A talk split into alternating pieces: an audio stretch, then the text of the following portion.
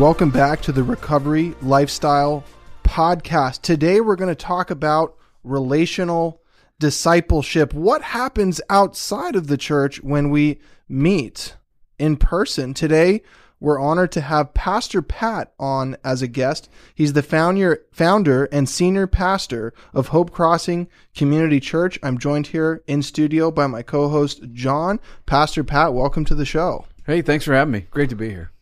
So, I mean, let's let's start out with what is relational discipleship? What are some strategies that you're building around gathering outside of the traditional church setting? Well, I think the the issue that we're trying to overcome, if you will, is the fact that for so long we believe discipling is done programmatically or in a process attached to corporate church, uh, maybe in a Sunday school or a meeting after the fact, which are all well and good and they work extremely well. Um, COVID brought us into a whole new paradigm, a whole new perspective on how we can and are able to do church and also how we can't do some of the things we've always been doing. So, I'm looking at the, the possibility of trying to build a strategy where we are meeting outside of a formal um, program, if you will. That's just getting together. That's real. That's relational. That we care, and it, size doesn't matter. Um, it will be more than likely separated, so it's not. Um, it won't be just gender specific, but probably season specific but just to work on on growing together. There's mm. no better way to disciple, natural way to disciple than just getting together. You know, Matthew 18, 20, when Jesus said, when two or three gather my name, I'm there with you. I'm in, I'm present. I think we're missing it. I think we're, we're somehow thinking that discipling is about a program. And if I finish it and if I do this and follow these things, then I'm a disciple. And I just think those are qualified finishers of, of programs and not disciples that are discipling it's it's it's a never ending process, right? right? I mean, and and I, I would say like within the recovery lifestyle paradigm, we would put that in the meetings bucket, right? We have meetings, church, uh, Bible reading, and service as the the tenets of of the recovery lifestyle. And to me, it sounds like what you're articulating is meetings. Now, our meetings are very um, I don't want to say issue specific, but they're more recovery and addiction specific, which has multiple issues. Uh, although, like when Pastor Jeff was here, he talked about we all have, we all need recovery from ourselves and from sin, right? Absolutely. Uh, so, so are there? Do you see some parallels in those meetings? This is these are meetings you're talking about outside of church. Correct. Yeah. And and actually, John, you and I have talked about this, and the process of uh, you know being specific or intentional about a meeting. We we don't need more time away from you know a, another meeting in our life. I mean, no one needs to add more to their schedules. We're overbooked, we're overworked, we're overscheduled. It's it doesn't make sense. So this has to be a way that's done within already existing schedules. So something you're already doing, bring someone alongside of you, get together, and, and you know we've talked about the idea of, of, life recovery, and I understand, and I'm super. Um, I don't want to say into, but I, I love recovery lifestyle I think that when you when you become and, and get it, it's part of, of who you are, your DNA. That this is what we do. It, it that's when healing, you know, starts to make you know complete circles. And when I talk about recovery and lifestyle recovery, I think we all need it. You said it. Mm-hmm. Everyone needs to recover from sin. I think the big issue at the root of all addictions, all problems, all hangups, all habits, it's pride. And if we can find a way to, to, to, relationally disciple and work around and work with and inside the paradigms of overcoming pride issues, I think it would just, it works hand in hand. So, so if this isn't another meeting, how does this plug in? Uh, and, and I think I know the answer, but um, maybe you could explain it. So, so basically, it's these alternate weeks that we're not meeting as a church uh, is when we would have these relational discipleship meetings? I'd say the answer would be both and. Yeah. Because right, we, we broadcast and, and for the for our oh, church, oh, we lost our a building when COVID hit. Yeah. We used to be in a school. The school district locked us out, so we immediately went to what everyone else did. We just went online, and then after everyone started coming out of it, the school district wouldn't allow us back in. So we decided hey, we're California, median 70 degrees.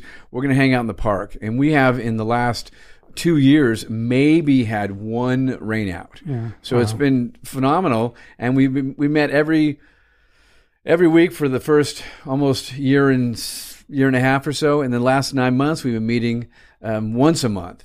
And I do the, we do the rest remotely online, which people are used to anyway. So this would be the would be in between, but it's the, not a um, we can't create a new schedule. Like I'm going to carve out one night at this time to do it. Yeah. I think we got to find something that we're already doing, uh, whether it's a coffee, whether it's a lunchtime, whether it's uh, you know even in my office, and I I just pull away for an hour, whatever I inside my existing schedule, and at that moment, and the reason or the the, the process would be just to find someone else and start with just one person. And I think we, we get the idea of, of group study. It's it's all about. Um, it, it can become all about more the merrier. We got to get more. We want to help more, and that's true. But but I don't think we're we're effectively discipling without being just one on one, and then one on one plus one, and one on one plus one. I mean, it's the old hair, you know, commercial. I told two friends, and they told two and friends. so on and so on. Right. You know what? Maybe we should back up for a second too, and and can you talk a little bit about what it means to be a disciple and what discipleship is really sort of a definition? Because that's probably something that's a little blurry for a lot of listeners. I think it's a great, great question. A disciple is a learner. Hmm. And we're talking about a learner of, of the person of Jesus. And when a disciple of Jesus wants to, to learn not just a- about him, not be able to quote scripture, it, it's, it's, it's not a disciple. disciple is someone who is taking on the, the, the essence of who Jesus was and how Jesus lived and trying to emulate that in today's world. And it's it's a physical impossibility with, without the power of the Holy Spirit, but in and of itself, just the process of discipling is just learning and it's growing and it's it's you know I I would want to consider myself a lifelong learner. It's it's a never ending process. I, I don't expect until I hear and I prayerfully want to hear, "Well done, good and faithful servant," hmm. that I'll be done learning what all I can on my own at that point. So so it's trying to become more like Jesus. Right. It's a simple. Yeah, absolutely. Yeah.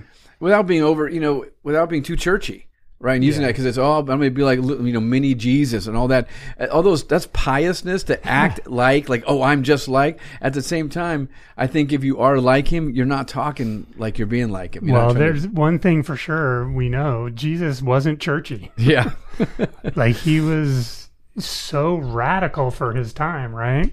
And maybe even still today. You know what this is making me think of is that you know we we cover the 12 steps and the eight principles of recover of celebrate recovery here quite often. Steps 1 through 11 recovery principles 1 through 7 are all about me healing the the individual and the relationships in my life that are causing me strain. But then step 12 principle 8 is no longer about me. It's to take what i've learned this spiritual awakening to share this good news with others like the recovery lifestyle is incomplete without service. It's mm-hmm. incomplete without other people. I think what Pastor Pat is saying is that this is not a destination. Life recovery is not a destination. It's a continuous lifestyle change, which is where you get to feel the full cycle of the recovery, the full cycle of what God wants to do in your life. You said you you lost your building when COVID hit you're meeting monthly and supplementing that with additional times online. You talked about what a disciple is, which is really a lifelong learner of Jesus, not necessarily uh, rote learning like memorizing Bible verses, but character development. And can we truly work on character development in a silo alone? I don't. I don't know. yeah. Well, then only you would be the judge of that. So you know, which I give myself an A plus Every in time. life. Yes. every time. And, and it's So how do you get people together in this new system of doing things? I think we just have to find, you know, it. If if it's not about trying to gather a bunch of people in a certain place at a certain time, then it's it's where you are. It's right where you are, and finding someone and just just meeting where they are Mm-hmm. and starting from there. I think recovery does such an amazing job of of breaking you have to get to the place of going, yeah, I, I know I can't do this alone. Mm-hmm. I know I'm, I got to be brutally honest. I have to be open. I have to be willing. All the things that, that re- is a requirement of a disciple. But hmm. the church shies away from that kind of language. It, it wants people to be comfortable. It wants them to feel like they're getting something. And we switched, you know, years and years ago to this, um, attraction model that the more we have as a church, the more people we can get, the more we'll have, the more we can do. And I don't believe discipling is about doing, it's about becoming. And the byproduct of becoming becomes doing. Hmm. The Whoa, you byproduct. got to of say be- that again. Yeah, please. that was good. I just I think that we're we're so set on on destination and, and accomplishment that we're not we're not we're not moving along the process. The byproduct we want to become like. And, and it's not about doing something. It, it's I've, I've checked off the number of meetings. I've completed my steps. All of that, and, and you guys are so familiar. You, you, you once you go through, you go back. Mm-hmm. It, it's not like it, it's there's no finish line. And that's the mm-hmm. that's the thing that I think is so honest about recovery that we oftentimes outside of recovery in Christian circles thinks well, think and say things like, "Look what I've done. Look how much I've accomplished, and look what a great disciple or Christian I am, I'm, I am or am becoming." And that's that's that's missing the mark. I mm-hmm. think that once we become more of a disciple, we start to act out that which we are becoming, and that's the evidence, or what the Scripture mm-hmm. describes as fruit. Yeah. This is like faith without works is dead. Absolutely. Yeah. And because I think that can be misconstrued as to I need to earn my salvation, which we all know that that's not true. Right. But it's because of my salvation, I want to do good works. And that's what you're saying. The byproduct of becoming is doing. Right. Exactly. That's awesome. So, okay, Sermon on the Mount. One, it's this is one of the verses that's used in CR is "Happy are the meek," and um, it was recently described to me what meek meant in this like biblical context. It was, um, regardless of um, uh, unfortunate circumstances going on in your life, there's an inner peace and resolve that is steadfast because of that that work. So meek is, you know, you're, you you may be experiencing things on the outside, but inside your faith is deeply rooted, Right. and, tha- and that being meek. And when you're talking about this this inside out transformational change, it no longer is about checking the box. I know a lot of I, I experienced this when I would get a 30 day chip, a 60 day, a 90 day, a 180, six months, uh, six months, nine months, one year, two year, There's an 18 month. three year. now, I mean, I, it's it's slowing down, and and, and as that's changing, I, I I like I need that next chip a little bit less. I, I think that I don't know if that's the right illustration, but I'm I'm like settling in for the long run. You know, Well, yeah, it's no longer about the, the prize of, of getting. It's actually your, what you're accomplishing And, and, who you're becoming. and who you're becoming. And that becoming now, you, you're, the what you're doing is just part of who you are. Who okay, become. so from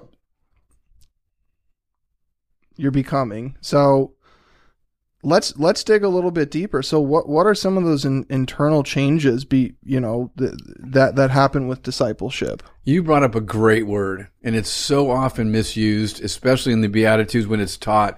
You know, the, the meek, the meek will inherit. It, it, it is such a, a, a wrong idea. We think and we use meekness and we align it with, and we almost think it's exactly the same as, as weakness. it, it does rhyme. it rhymes It right. great. It would be great for a poem, but it's bad in, in, in what it means. The, the literal word has nothing to do with weakness. Has mm. everything to do with strength. Mm. It's actually, you know, the root word there, the, the Greek word is talking about meekness is, is stability. It's like, okay, I'm, I'm, I'm okay where I am. I'm, I'm, I don't have to try to be something I'm not. I don't have to work outside of it. And I don't have to let my circumstances dictate that or destroy me. Uh, so it's like contentment. Abs- it would be one synonym. Absolutely. Yeah.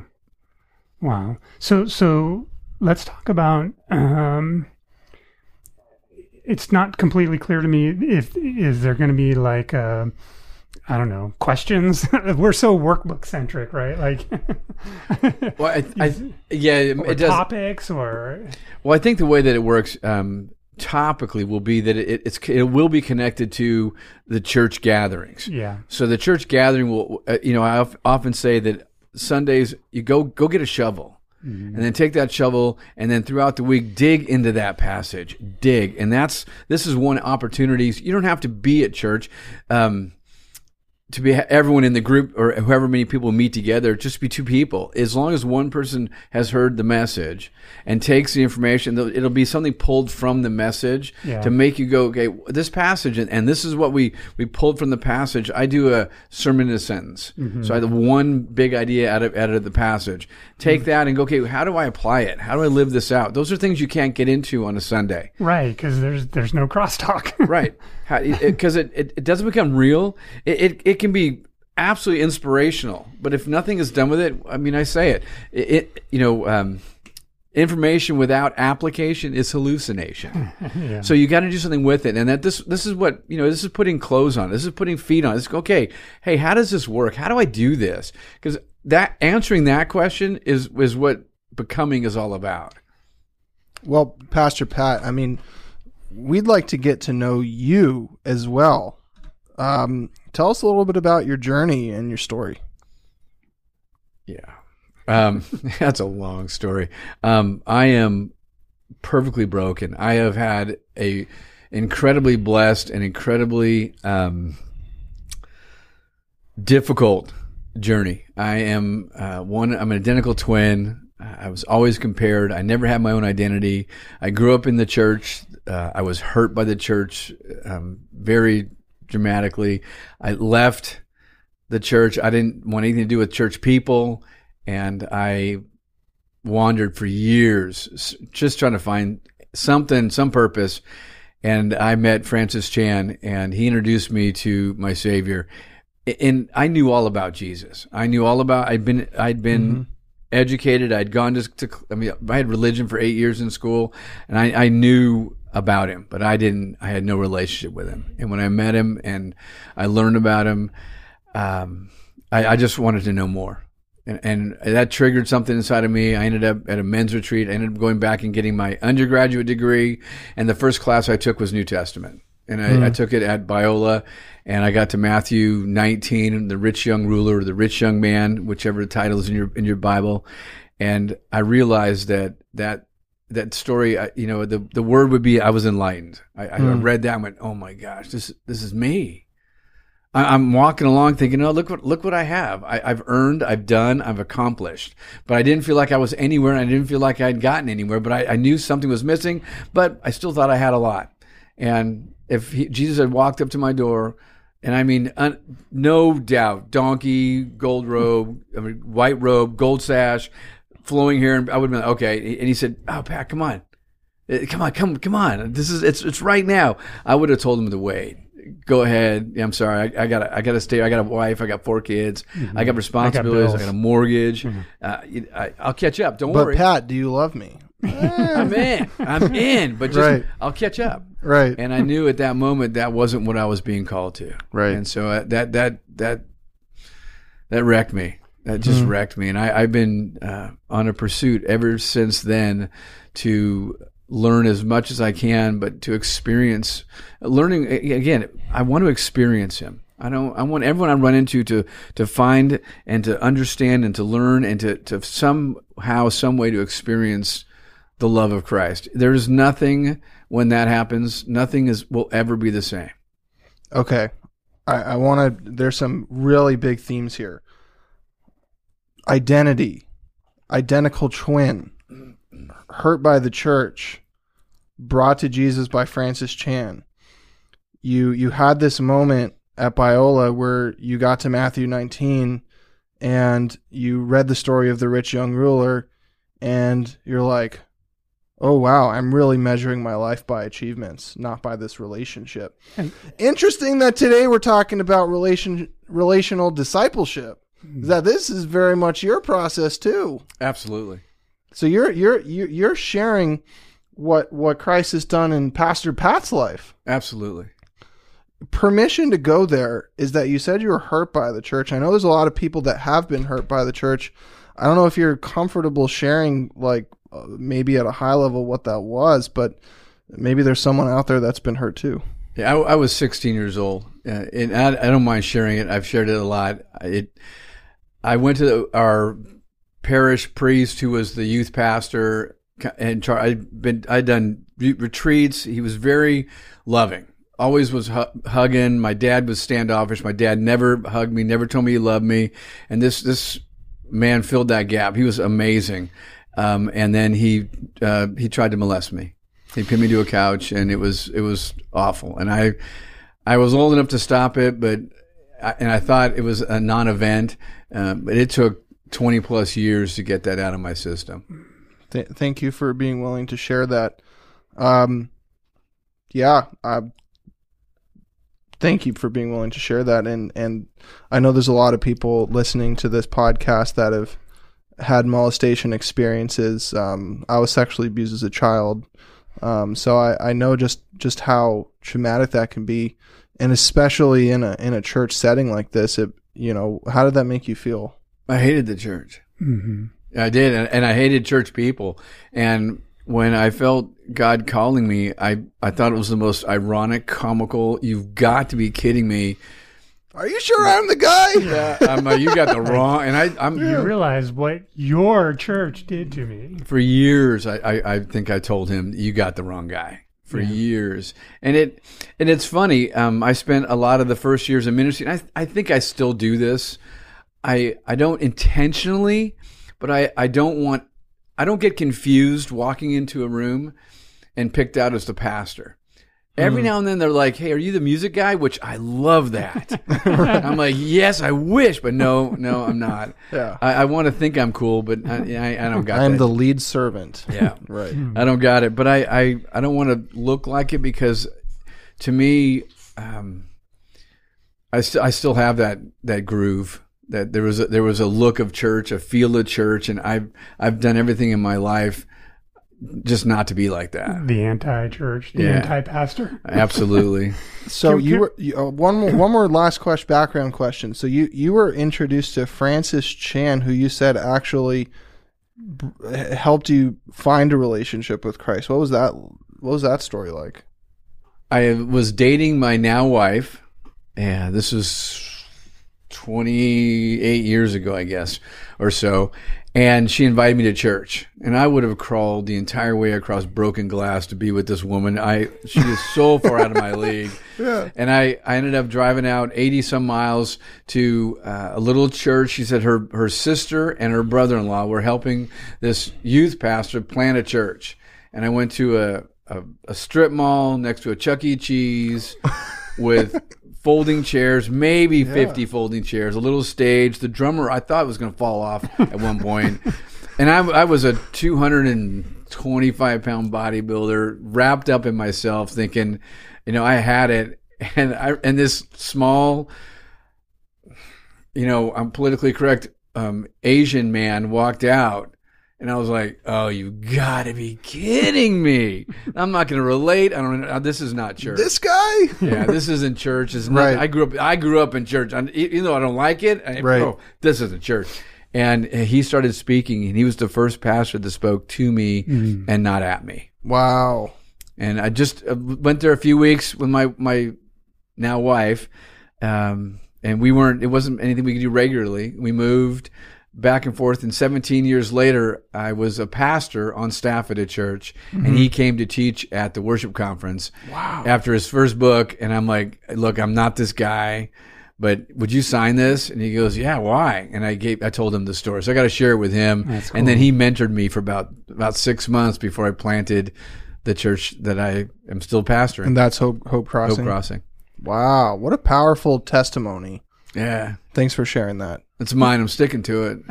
I know John's got some questions. Well, I did a couple things. One, I think we should go back to Matthew 19 really quick for those who aren't familiar with the rich young ruler.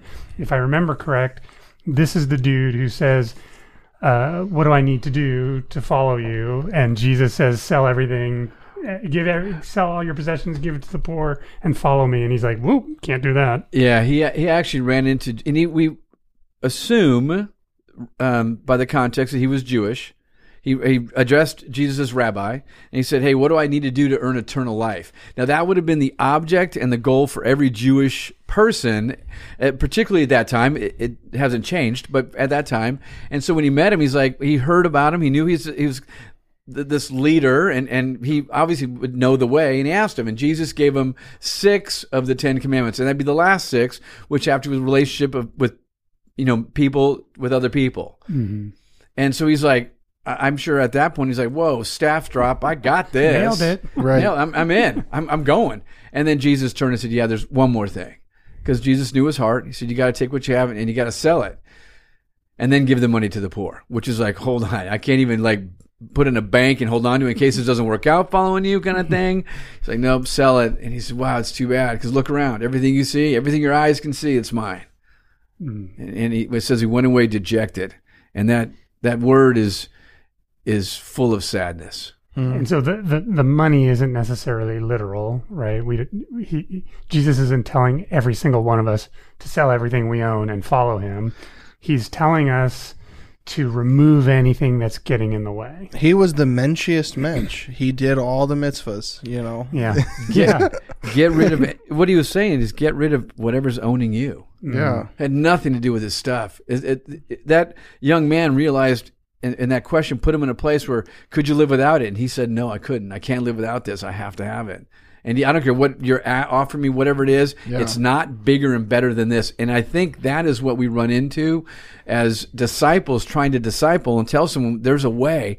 And without brokenness, they're like, "Whoa, do you, do you see what I drove? I drove here. Did you see what I what I've got? Do you have you my bank account? Do you know? I'm, do you have any idea how much I have? And and you're offering. No, I understand what you have, but there's there's more. And they're like, yeah, I. It's tough. This is the probably the the the most barren soil to to disciple and try to get people because if we're not and, mm-hmm. and that's why I think the attraction model developed. Hey, look, we, look what we have. Look at the look at the concert we put on. Look what we've got. You've got to come. This is the reason. At some point, somewhere, and it and this is the scariest, saddest thing I'm going to say, that Jesus stopped being enough. Mm-hmm. And when when that happens, I mean that it, it it's it's not stuff. It's nothing to do with stuff. It's nothing to do with anything other than Jesus. I mean, that's peace. Peace that surpasses understanding, Paul tells us. That that's what happens when we trust and when we start to become. And that's what discipling's about. It's not about getting more Jesus stuff or getting more t-shirts or tattoos or more of the the Christian ease lifestyle. It's about really getting closer to Jesus. Hmm. Yeah, I, I find for myself, I can often become this sort of checklist Christian where it's like similar to the, the rich young ruler, right? I mean, basically, he was saying, Yeah, I, I check these boxes. And I feel like I check a lot of boxes all the time. You know, they always say, Show me your calendar and your bank account, and I'll tell you what your priorities are. Well, right? John, you've been sober for nine years. Yeah. You've been to 3,000 meetings. You Yeah, know, right, right, exactly. I go to a meeting every week. I do a 400 freaking, church services. I'm on a podcast for You're doing a. Christian podcast. Aren't you doing it? Is this not it? and and sometimes if it's that's that's what it is, right? It's like I'm doing all this stuff, and it's like yeah, but I still don't have your heart wholeheartedly, right? Seek me and you will find me when you seek me with your whole heart. And how often am I a half-hearted seeker? Even though I'm doing all this stuff. Look at my calendar. Didn't you say it's like what you're becoming, not what you're doing? Like we're human beings, not human doings, Mm. yeah, right? right. Right. super simple concept super difficult to get to get it inside it's that tough as 12 inches or 18 inches Yeah. anything has to travel from your head to your heart Yeah. it's it really is and we do we're so caught up in, in doing and, and that's what the world wants What are the challenges of what are the challenges of taking on this kind of task of building a relational discipleship strategy for the new age? Not for the new age like new age, but for like this current time. state of life that we're in. Yeah. well if uh, challenges that's a great question if right now the church is in decline Mhm. across the United States, there is pockets of growth, but pockets of growth are, are, are not the church thriving. The church is thriving in areas where it's being um, horribly persecuted. It's uh, you know the Holy Spirit's active and alive, and and it's there's revival happening all over this globe, but the church in America is dying. It's dying because we put something else first, someone else first, and the the challenge is that it, it, it's not n- new. It's not flashy. It's not a. It's not a better. It's back to. It's look. This is just keep it basic. There's three basic things: Jesus, Jesus, and Jesus. Everything else, no, nothing else matters. Everything else is just okay. Those are great. Ancillary. There's a lot of stuff you can add. A lot of things you can do. And I think that the challenge is that it's it's not big, it's not glamorous, it's not get, trying to, to build popularity. It's not about anything other than discipling.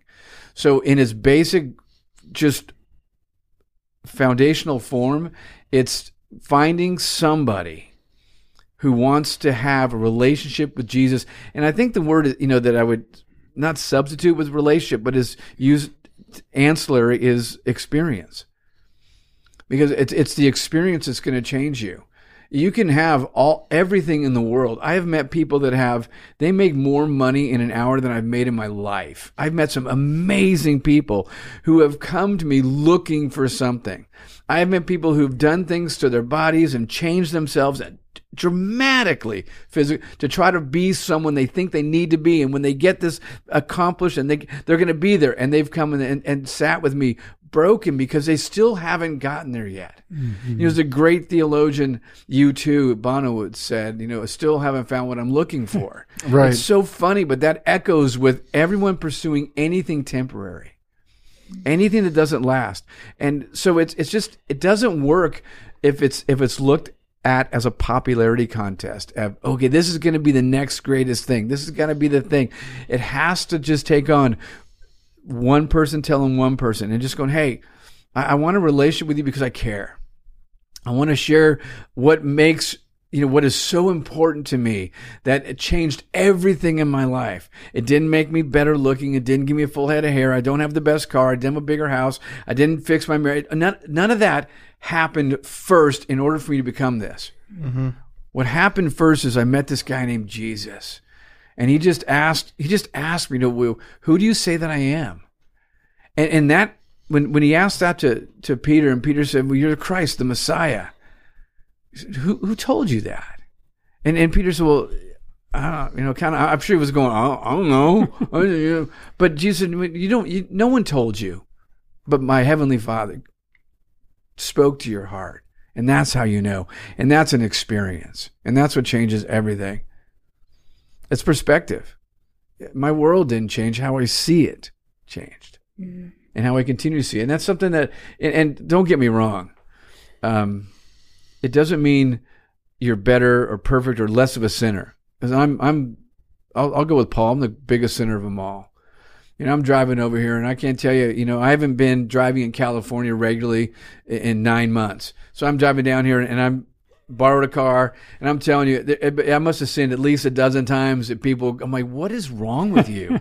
How can you drive like? And I'm challenging them, not knowing who they are, not knowing where they are, not knowing what they're going through. And I'm like, oh God, I'm sorry. And I, you, I can do that, I catch myself once a day doing that, but I was the whole way here, and I'm like, wow, you got some work to do. So it's just it's a process, and it's it's not a destination. Southern California freeways definitely bring out our real character. Do you think that all of this boils down to learning to love like Jesus does? And and the only way I can do that is feeling his love so that I can reflect his love. And then looking at how he lived and what he taught to help me understand what's loving and what's not. Yeah, that's amazing. That's great, John if you if I could give you know one word to sum summarize the entirety of Scripture from Genesis to Revelation, one word, and not be Jesus, it would be love. Mm-hmm. And I think that is such a powerful word. That every year we have a, a, word for our church, and this year it's just love, and it, it's oversimplified, overused, right. but it is not. We're not even touching the love that that God has for us. I mean, the, just the gift of Jesus alone cements it. But to, to look at and, and then look at how he lived, to try to emulate, like, wow, what does loving look like? I, I don't know when you know someone does something to me, I mean, I, I fail in traffic, Yeah. let alone trying to think about what someone, if they actually do something and, and they come at me or say something or, or something I hear about what it does. My automatic response is, man, it, it's not loving. Yeah, I mean, and and Jesus tells us to love our enemies. Like I have a hard enough time loving the people I'm supposed to love, right. Absolutely. let, let alone loving my enemies. Yeah. And I think you touched on it. In English, the word love is really watered down, Yeah. right? Because you know I love ice cream and chocolate. Uh, I love my dog. I love my car, uh, and I love my wife, all with the same word. Right. And we've made it very subjective to context and, and personal. My own, how I am using it is how it, what it means. And I think, I think love is so much more of a verb than it is a descriptor. And, and one thing I know it's not biblically, it's not a feeling. Yeah. And that's what we've ascribed it to is it's a feeling. And all the things you described, when you, you just say, well, I, there's level of feelings of love about those things. And that's, Right. that's, I think it's an inappropriate, you know, definition of love. yeah. Well, we've gotten to that time in our show where we do an open share. So, what an open share is, Pastor Pat, this is a very special challenge where you get to say whatever you want for like a minute.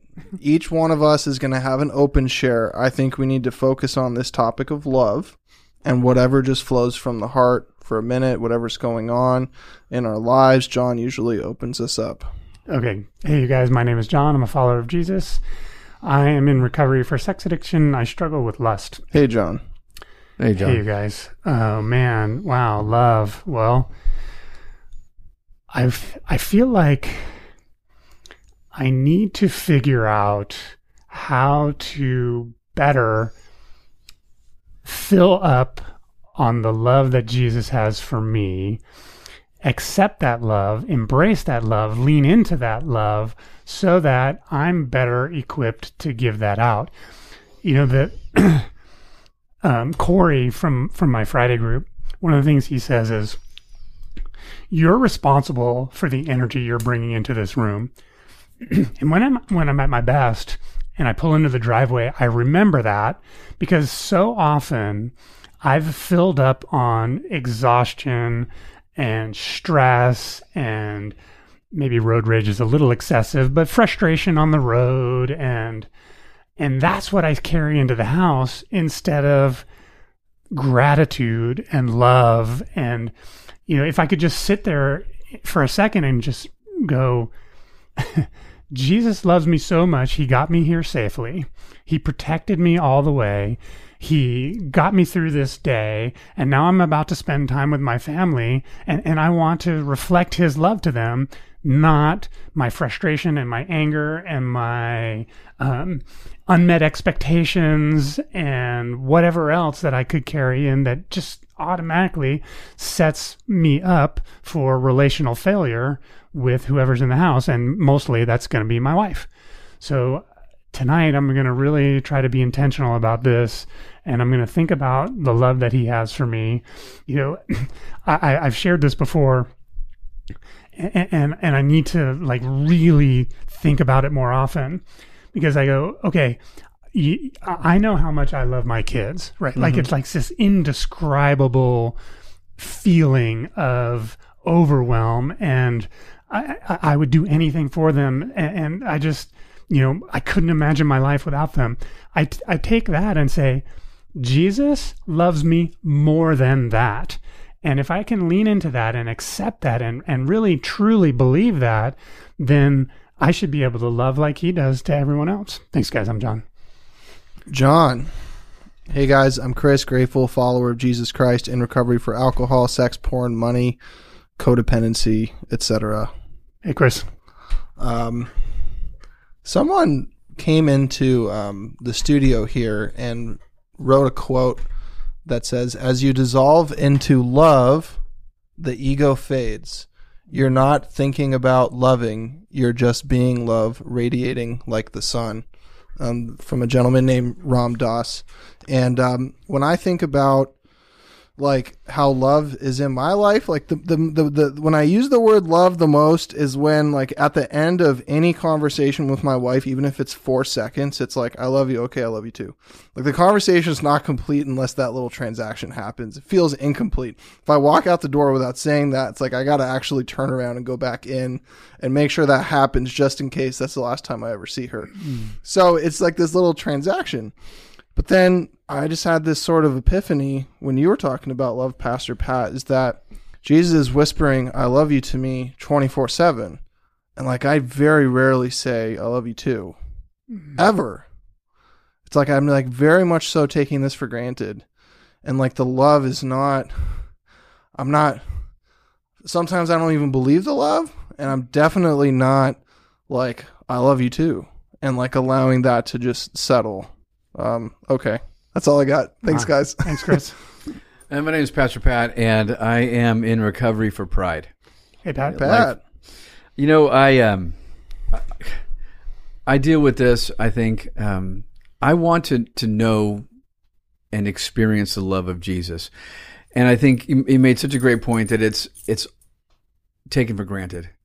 I, I know it, and, mm-hmm. and he's he's he is God is love. Scripture tells us we know he's all loving, all power, all of that. So he doesn't need my love. Hmm. So I can very easily excuse. Well, I mean, what am I doing it for? What am I loving for? And and loving others like Jesus loved me would show others the love that, that what love looks like. And I hmm. think that's the the dilemma. I I truly want to be a, a to be known not for what I've done, but for how I've loved. Mm-hmm. And if I could, if I could love like that, and and, it, and take, because we're every John, gosh, driving home, getting, I know that my head wants to tell me that I deserve, because I think I'm mm-hmm. good, I've done right, I deserve a certain type of love and an amount of love from whoever's in my life, and I think that immediately trips me up from seeing anything beyond what I believe I think I need. And so my my goal is to try to to not be a doormat, not be so you know just beat me up, but truly to be whatever what it is, it is. I don't I'm, I can't deal with and and change my circumstances around around me. But what I can do is I I can love where I am, and that means I can love who I am. I can love those around me where I am, and and I can get past what I think I deserve because you know Jesus did it once for all. I don't. Ha- he doesn't have to do anything to me or for me right now to prove he loves me. He already did, mm-hmm. and right there should be enough. And trying to get my head around that on a daily basis is where I land and where I'm trying to stay. I'm Pat, and thanks, guys. Thanks, Pat. Pat, Yeah. before we close our session in prayer today, how can people follow what you're doing at Hope Crossing Community Church? Get in touch with you, um, learn more about the relational discipleship strategy, et cetera, et cetera.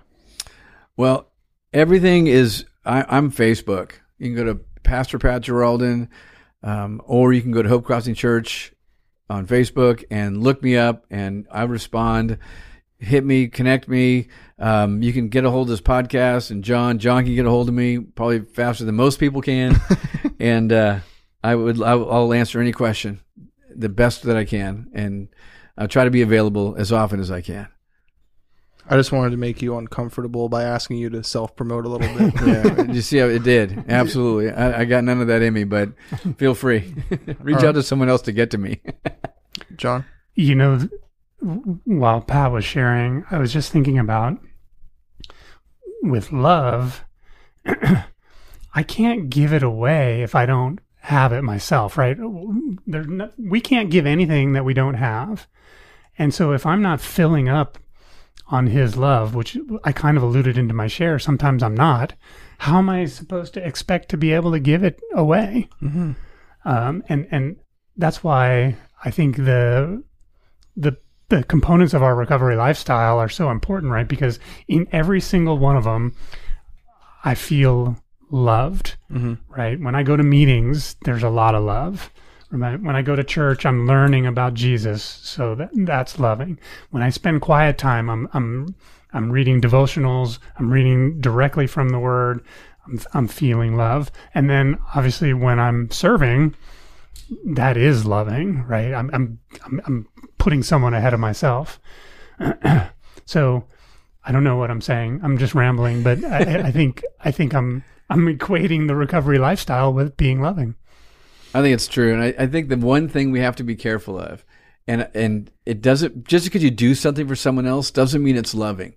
Everything is wrapped around motive. Yeah, yeah, If we have a motive, and that's what I was try, kind of trying to get to, that if, I'm thinking like, okay, I'll, I'll do that because I know if I do that, I'll get. And believe me, I've spent a lot of years uh, treating my wife in, in a way that that that she I that she owes me yeah, and that that that is just that's just bad from the start and and Yeah. no, no one i mean if you think about it if jesus already accomplished that which we need and we've been loved enough then we need to to, to love enough yeah, And yeah. that's- it stops being love and starts being manipulation. right Yeah. Want to pray us out, John? Yeah, I do. Oh man, thank you, Lord, Heavenly Father. Just appreciate this time together, uh, the ability to get to know Pastor Pat and hear some of his story. Excuse me, and just talk about this concept of love. And you are love, uh, and and and you love us. See, I'm getting choked up. Sorry. Uh, and and I just ask Father that you help us lean into your love so that we fill up so much so that we're overflowing so that when we interact with people what what they see is different because they see us caring and loving and having compassion and kindness and patience and gentleness and being full of self-control all of the fruit of the spirit so that that when we model our behavior people see it and they say, I want some of that. And then when they ask us about it, we can tell them about Jesus. And it's in his name we pray. Amen. amen